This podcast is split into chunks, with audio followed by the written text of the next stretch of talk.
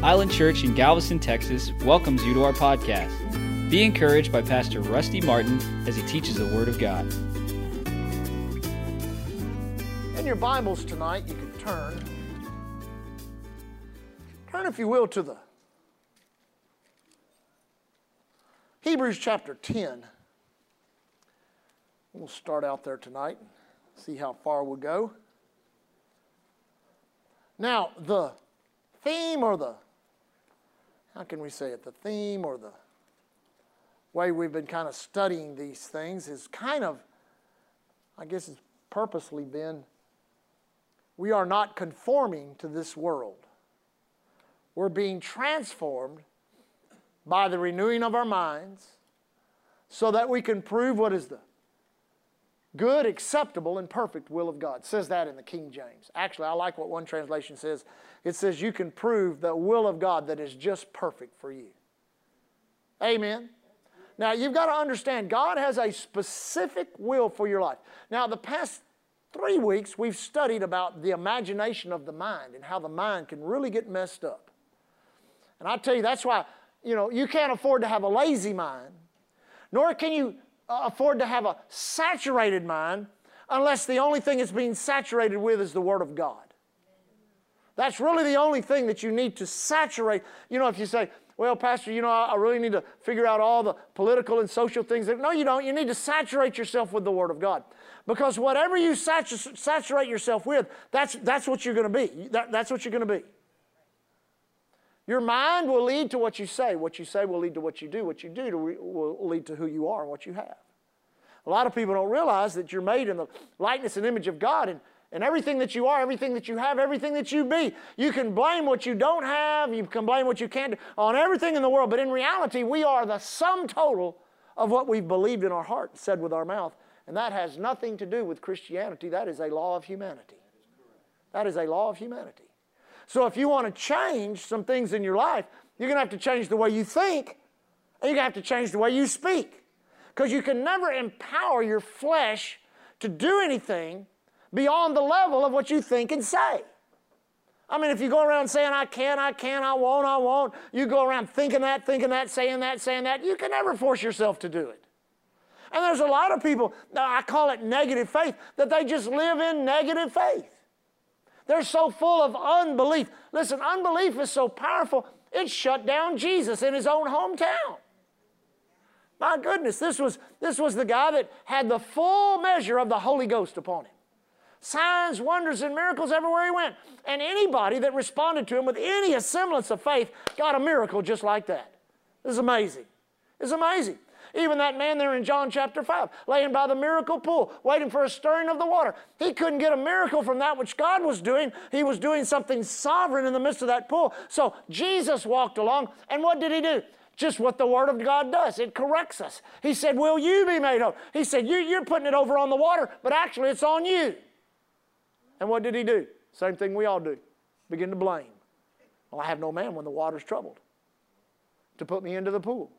But while the water's being troubled, someone else always steps down in front of me. You know, I would have thought Jesus would have taken 3 chapters to correct that. You know what he did? He used one sentence. Rise, take up your bed, and walk. Period. That's all you need. That's all you need. See, so many times, our mind thinks we need so much more than what we really need, because what we really need is the Word of God, which is compacted, powerful. The Bible says all Scripture is what? Breathed by God. That's God's breath. That's God's power. That's God's anointing. He draws His own power from His Word. And the Bible says it's what? It's profitable for doctrine, reproof, correction, instruction in righteousness, so each and every one of us may be mature and perfectly furnished. Amen? So you got to kind of see your life. Kind of like an old, Lee and I, when we walk the dogs in the morning, there's a house down at the very end of the road that we live on. I guess probably hadn't been occupied since Ike. And it's a mess. And you can see the furniture was left in there. The windows were blown out by the storm. And, you know, it's just a mess. Nobody's messed with it since 2008. And so we walk by it and you look at it. But, you know, that's how a lot of people's lives look when they get born again. So God does, listen, God's not into a remodel. He's not he doesn't remodel you. He scrapes you off and puts something brand new in its place. That's what the new birth did for you. And now you've got something that needs to be what? Furnished. So if you were given a brand new home, and that home down there at the end of the road we live on was your home, you thought, well, now we got a brand new home, but there's no furniture in it. Let's go get that furniture that's been sitting out there since 2008.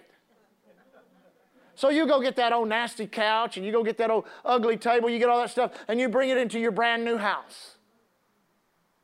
Amen? And then the person that gave you the brand new house, he wants to come live in there with you. You think he's going to live on that furniture? Well, see, that's what God wants to do. He wants to come live in the brand new house he gave you. But he's not going to live on your furniture. And what's unique about furniture is if you use it long enough, it becomes more and more comfortable. It fits your flesh. You know, one of those easy chairs that you've sat on for 46 years. And, you know, it's got the imprint of your backside on it, just perfect. And you've raised 6 kids and 26 grandkids and 14 dogs and, you know, 24 parrots and everything else. And it's just a stinking mess. It's just horrible. But it, don't throw that out. That's my chair. It fits me. That's what we do with attitudes. That's what we do with mindsets. And God says this, I'm not in the moving business, but you are. And if you will move this junk out of your house, I've got moving vans of my stuff that I'll let you move in. Amen. So we're not being conformed to this world. We're being transformed by what? The renewing of our mind, so that I like what our old pastor years ago, Brother John Osteen, used to teach. We are thinking the thoughts of God. What does God think and how does God think it? That's what we're doing. We're thinking the thoughts of God. Now, in Hebrews chapter 10, I'm going to hit one scripture, then I'm going to refer to it again. Hebrews chapter 10, verse 35. I like this scripture. I've preached on it a lot over the years. It says, cast not away therefore your confidence, which hath great recompense of reward. For you have need of patience, that after, everybody say after, that after you've done the will of God, you might receive the promise. Now, let me read that. I like it in the Amplified. Let me find it here. Verse 35. Do not, therefore, fling away your fearless confidence, for it carries a great and glorious compensation of reward. For you have need of steadfast patience and endurance, so that you may perform and fully accomplish the will of God, thus receive and carry away and enjoy to the full what is promised. Now, I think that a lot of Christians, especially my age, of my generation, so I'm 65, so people 65 down into their 50s, maybe up into their 70s, they watched way too much I Dream of Jeannie and Bewitched. Does anybody know what I'm talking about? Yes. And so they kind of think, wow. You know, they think of who was Barbara Eden and the other one, Elizabeth Montgomery, amen. They think, well, you know, if a witch or a genie can do that, well, then God should be able to do that. So I'm just gonna rub my magic lamp here. See, that's what people do many times when they pray one prayer of panic. Oh, Lord, I need a miracle. And God says, well, what are you going to do about it? See, we're always trying to think, what's God going to do? What's God going to do? When you study redemptive reality, here's exactly what he's going to do. Does anybody know? Nothing. He's not going to do anything. The Bible says he's already given us all things that pertain unto life and godliness, that through the precious promises of God, we might be what? Partakers. Partakers. What is a partaker? If you take me to Popeye's chicken and get me the 2-piece white meat spicy with red beans and rice and a large red soda water. We about through here. Amen. What I'm going to do, I'm not going to sit there and say, oh, wow, look how fine that chicken has been fried. Look how red the big red is. Look at those red. I'm going to partake. I'm going to sit down. I'm going to eat. What's it saying in Psalm 23? He prepares a table before us in the midst of our end. Well, you're going to have to sit down at that table and eat. And eat, and eat, and eat, and eat, till the Word of God produces the health of God in your mind, in your flesh, in your finances, and in everything that you do. And the problem with people is they're not patient enough to let patience have its work. Because there is a work that patience does on the inside of you that assures you that time cannot steal the blessing of God from your life. Now, you think about that for a moment. Because a lot of times when we hadn't received in a month or a week or 2 years or 5 years or 10 years, we think, well, time has said, you know, I can't have it. It's too late. It's gone on for too long. It doesn't make any difference to God whatsoever. I love these testimonies of people that have been healed after suffering from some disease for years. I know one friend of ours, a pastor down in South Texas who had diabetes for years and got healed of it late in his life. He just refused to have it anymore and got wisdom from the Word of God and literally was healed late in his life after having that for almost 30 years. There was other people that I've heard about, you know, that just kept standing in faith, believing God. There was an acquaintance of ours, Dr. Lester Summerall, at age 75, there's hope for all of us, amen. 75, God gave him the greatest assignment of his ministry. He was praying, and he had two of probably the most progressive Pentecostal pastors in the world at the time with large mega churches. This is back in the late 80s, I believe it was. Large mega churches with him in Jerusalem praying, and God didn't speak to either one of those two young men. Spoke to Dr. Summerall, 75 years old, and said to him, there are children, my children on the earth that go to bed every night. And they pray, give us this day our daily bread. And they go to bed hungry. And God spoke to Dr. Summerall and said, that's not acceptable to me. You feed them. That's what he did. He went. He didn't go, oh, glory to God. Thank you. He didn't do it. And he'd been serving God since he was 17 years old. He's 75. He did, oh, thank you, Lord. I receive it. You know what he said? He said, why don't you give it to one of these young preachers? You know what God said to him? He said, it took me 75 years to get you to the place where you would hear what I told you. And we could get up and tell the story about what God did in that End Time Joseph program, which was phenomenal. They told him, you can never have, what was it, the C-147 aircraft? You'll never own one. It's against the law. The government will never say. Well, he went to another government and ended up with two of them. And ships and everything else all over the world, and fed. I guess LaCie is still going on, still feeding hungry Christians all over the world, because he made a decision. I'm not too old to hear from God, and I'm not too old to have the faith that I need to fulfill the destiny of my life. Thank God for a little patience. Amen. Amen. So you have need of patience that after you've done what? You've done the will of God. Now, as you study the book of Hebrews, you ought to be a student. If I was to give you an assignment as a Bible school teacher of books in the Bible, which I would consider the most important for you to study, and give you 4 books, I would tell you these 4 books. You need to study Proverbs, you need to study James, you need to study Ephesians, and you need to study Hebrews.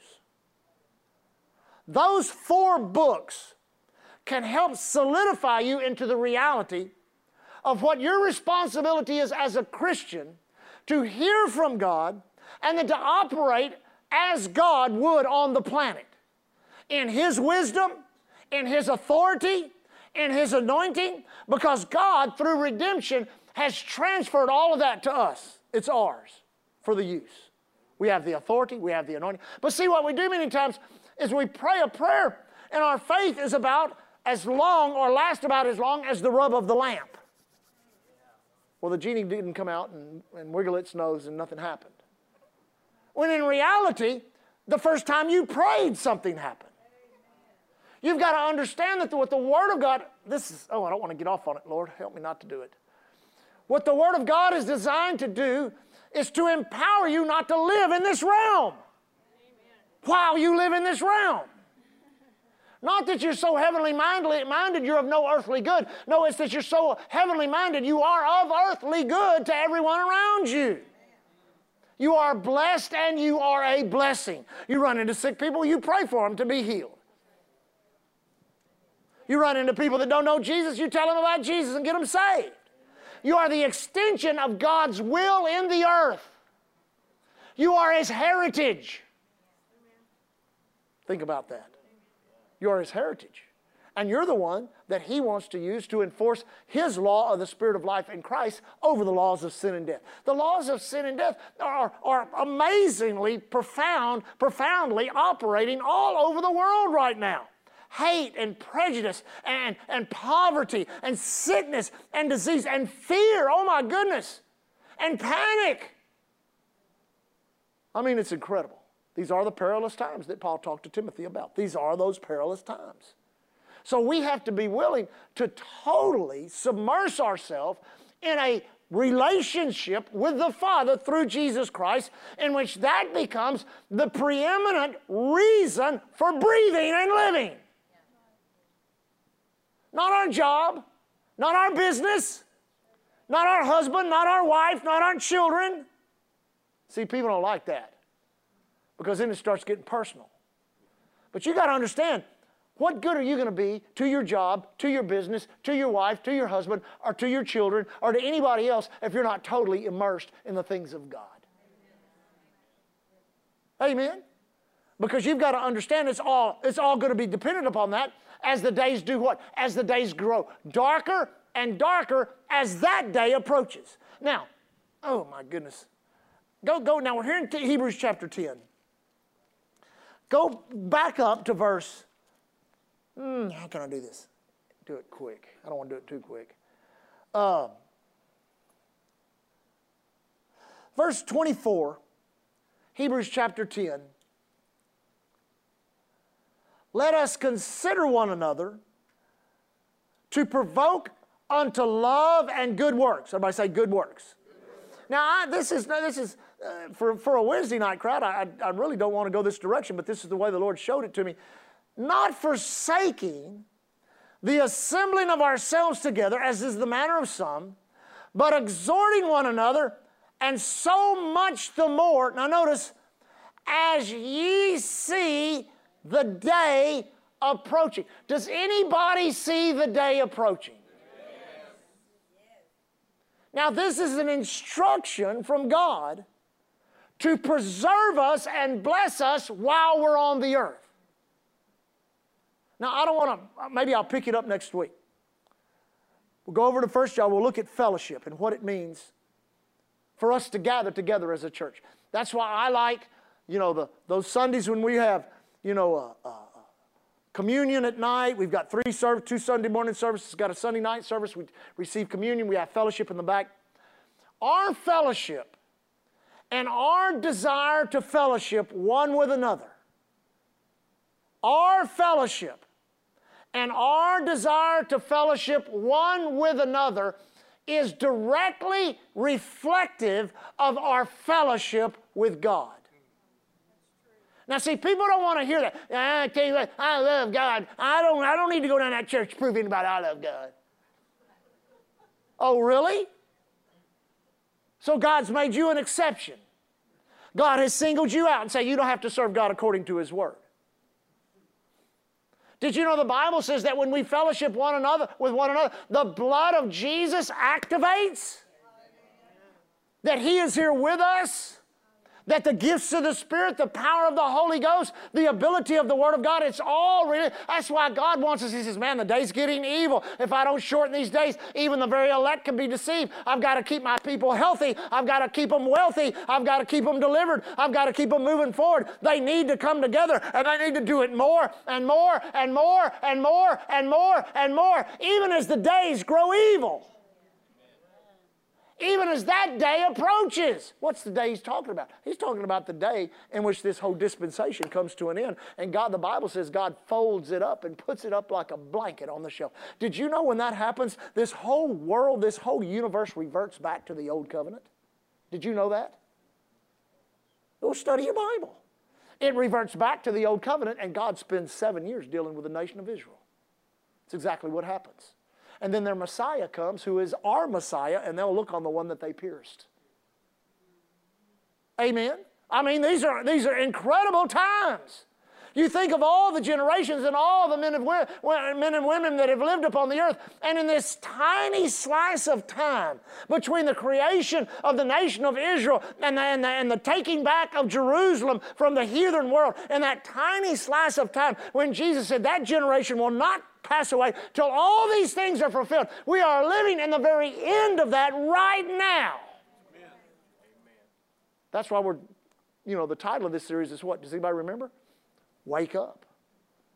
Wake up. There is a new mindset of what we should do and how we should do it that we need to adopt in our lives. We need to break the routine of church that we're in, and we need to realize and recognize that everything we do, we need to do it by putting God first. We've got a conference coming up in October, but I'm not going to wait till then. This summer, I'm already praying about it. I want to do an in-house revival. We've got enough good ministry in this church to have an in-house revival. I mean, just start on a Sunday morning. Go Sunday morning, Sunday night, Monday night, Tuesday night, Wednesday night, and if we really get a kick, if God really kicks into that, then we'll go Thursday night, Friday night, and just keep on going. But you've got to do something, lest you do nothing. Amen. Well, who's going to preach? All kinds of people, but it's going to be our in-house crowd.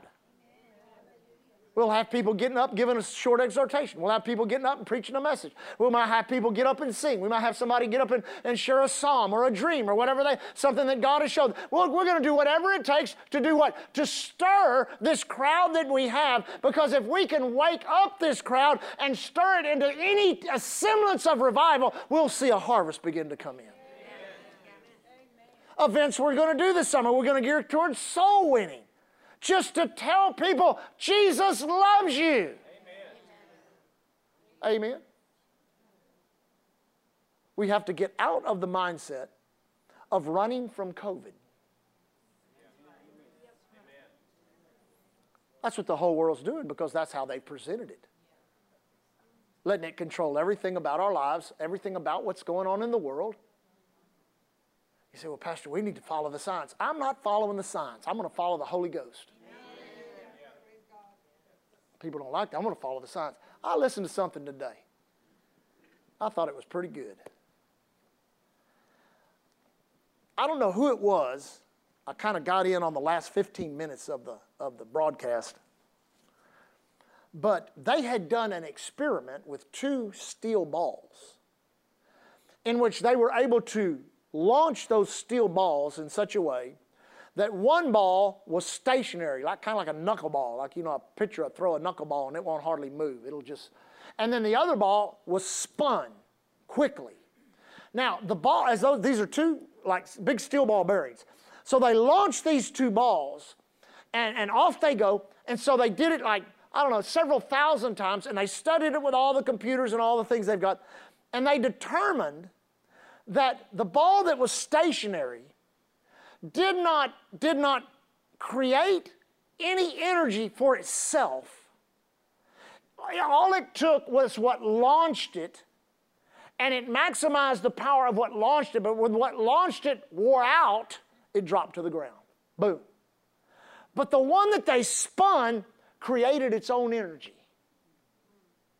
And it went further, maintained its altitude longer than the one that was just launched and didn't spin. Now, what was amazing about this is this goes totally opposite of everything Newton's law says and everything about the theory of relativity that Einstein talked about.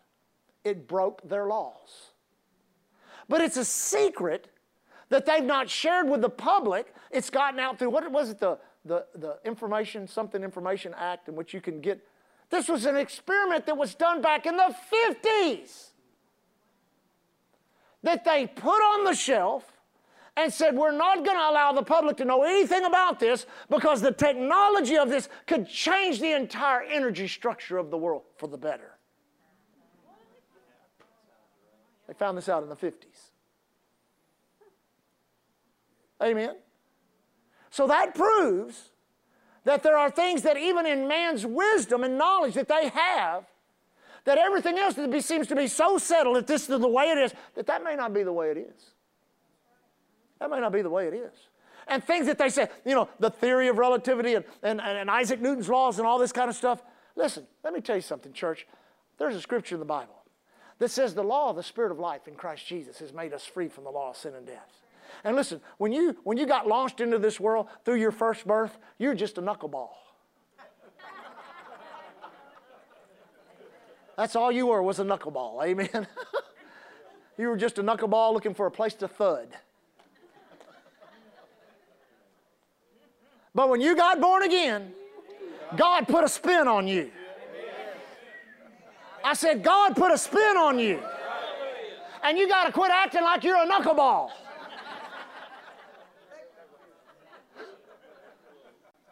Because it's not just the power that launched you. You're generating a power right now. Every time you pray in the Holy Ghost, every time you read the Bible, every time you come to church and forsake not the assembling of yourself together, you're getting rid of that knuckleball mentality and you're starting to create that dynamo in your life in which the Spirit of God, the anointing of God, the Word of God, the power of the Holy Ghost is working in you, for you, and through you to help other people. That's how God wants us to live in the last days. And the devil's tried to keep it a secret for a long time. But I got good news. We're going to wake up to that which God is saying in these last days. Amen? Amen. Praise God. You love the Lord? Amen. Give the Lord a shout. Amen. Come on, give Him a mighty shout. Hallelujah. Stand on your feet. Father, we bless Your name tonight. Thank You so much for the ability of Your Word working in our hearts, in our minds, and in our lives to produce Your plan and Your purpose here on the earth today. Lord, as we leave today, as is the tradition of Island Church, we stand firm upon the Scriptures for our protection and safety, declaring no evil befalls us, no plague comes nigh our dwelling place. The angels of God have charge over us. Therefore, Father, in our travels, airways, highways, seaways, railways, any other way of travel or transportation, we declare the devil is defeated, Jesus is Lord, and we are the protected of God. Father, in the righteous labor of our hands as we handle the business, the job, the resource You've given us, Father, the idea, the concept, the insight You've given us, our investments, everything that we're doing, Father, and that You're blessing us with, we thank You, Lord. We're not subject to trauma, to terror, to evil plans of the devil himself or wicked men. And Father, we push back against the pandemics, the epidemics, anything being planned by the evil god of this world. We say no to it, and we thank You, Father, that we're strong in the Lord and in the power of His might to walk in divine health and walk in divine wealth in Jesus' name. Lord, we thank You that we also have burning on the inside of us a spirit of evangelism, each and every one of us. Let us discover it. Let us yield to it. Let it grow. Let the fire. Lord, You said You would not even quench a smoking flax. Breathe upon this church. Breathe the fire of God into our hearts so that we might be a blessing to people, problem to the devil, and a miracle in people's lives. Lord, we love You so much. We thank You so much for what You've done, for what You're doing, what You're going to do. We glorify Your name tonight. We thank You that each and every one of us, Father, will have a special appreciation that You've allowed us to be alive for such a time as this in the earth. Father, we walk in love toward one another. Thank You for our church. We walk as the ambassadors of Christ You've called us to be. Thanking You, Lord, here at Island Church. We're covered by the blood, empowered by the Word, and anointed by the Holy Spirit. God. Thank you for listening to Island Church's podcast. To find out more information about Island Church in Galveston, Texas, visit our website at islandchurchgalveston.com. Hallelujah, Jesus.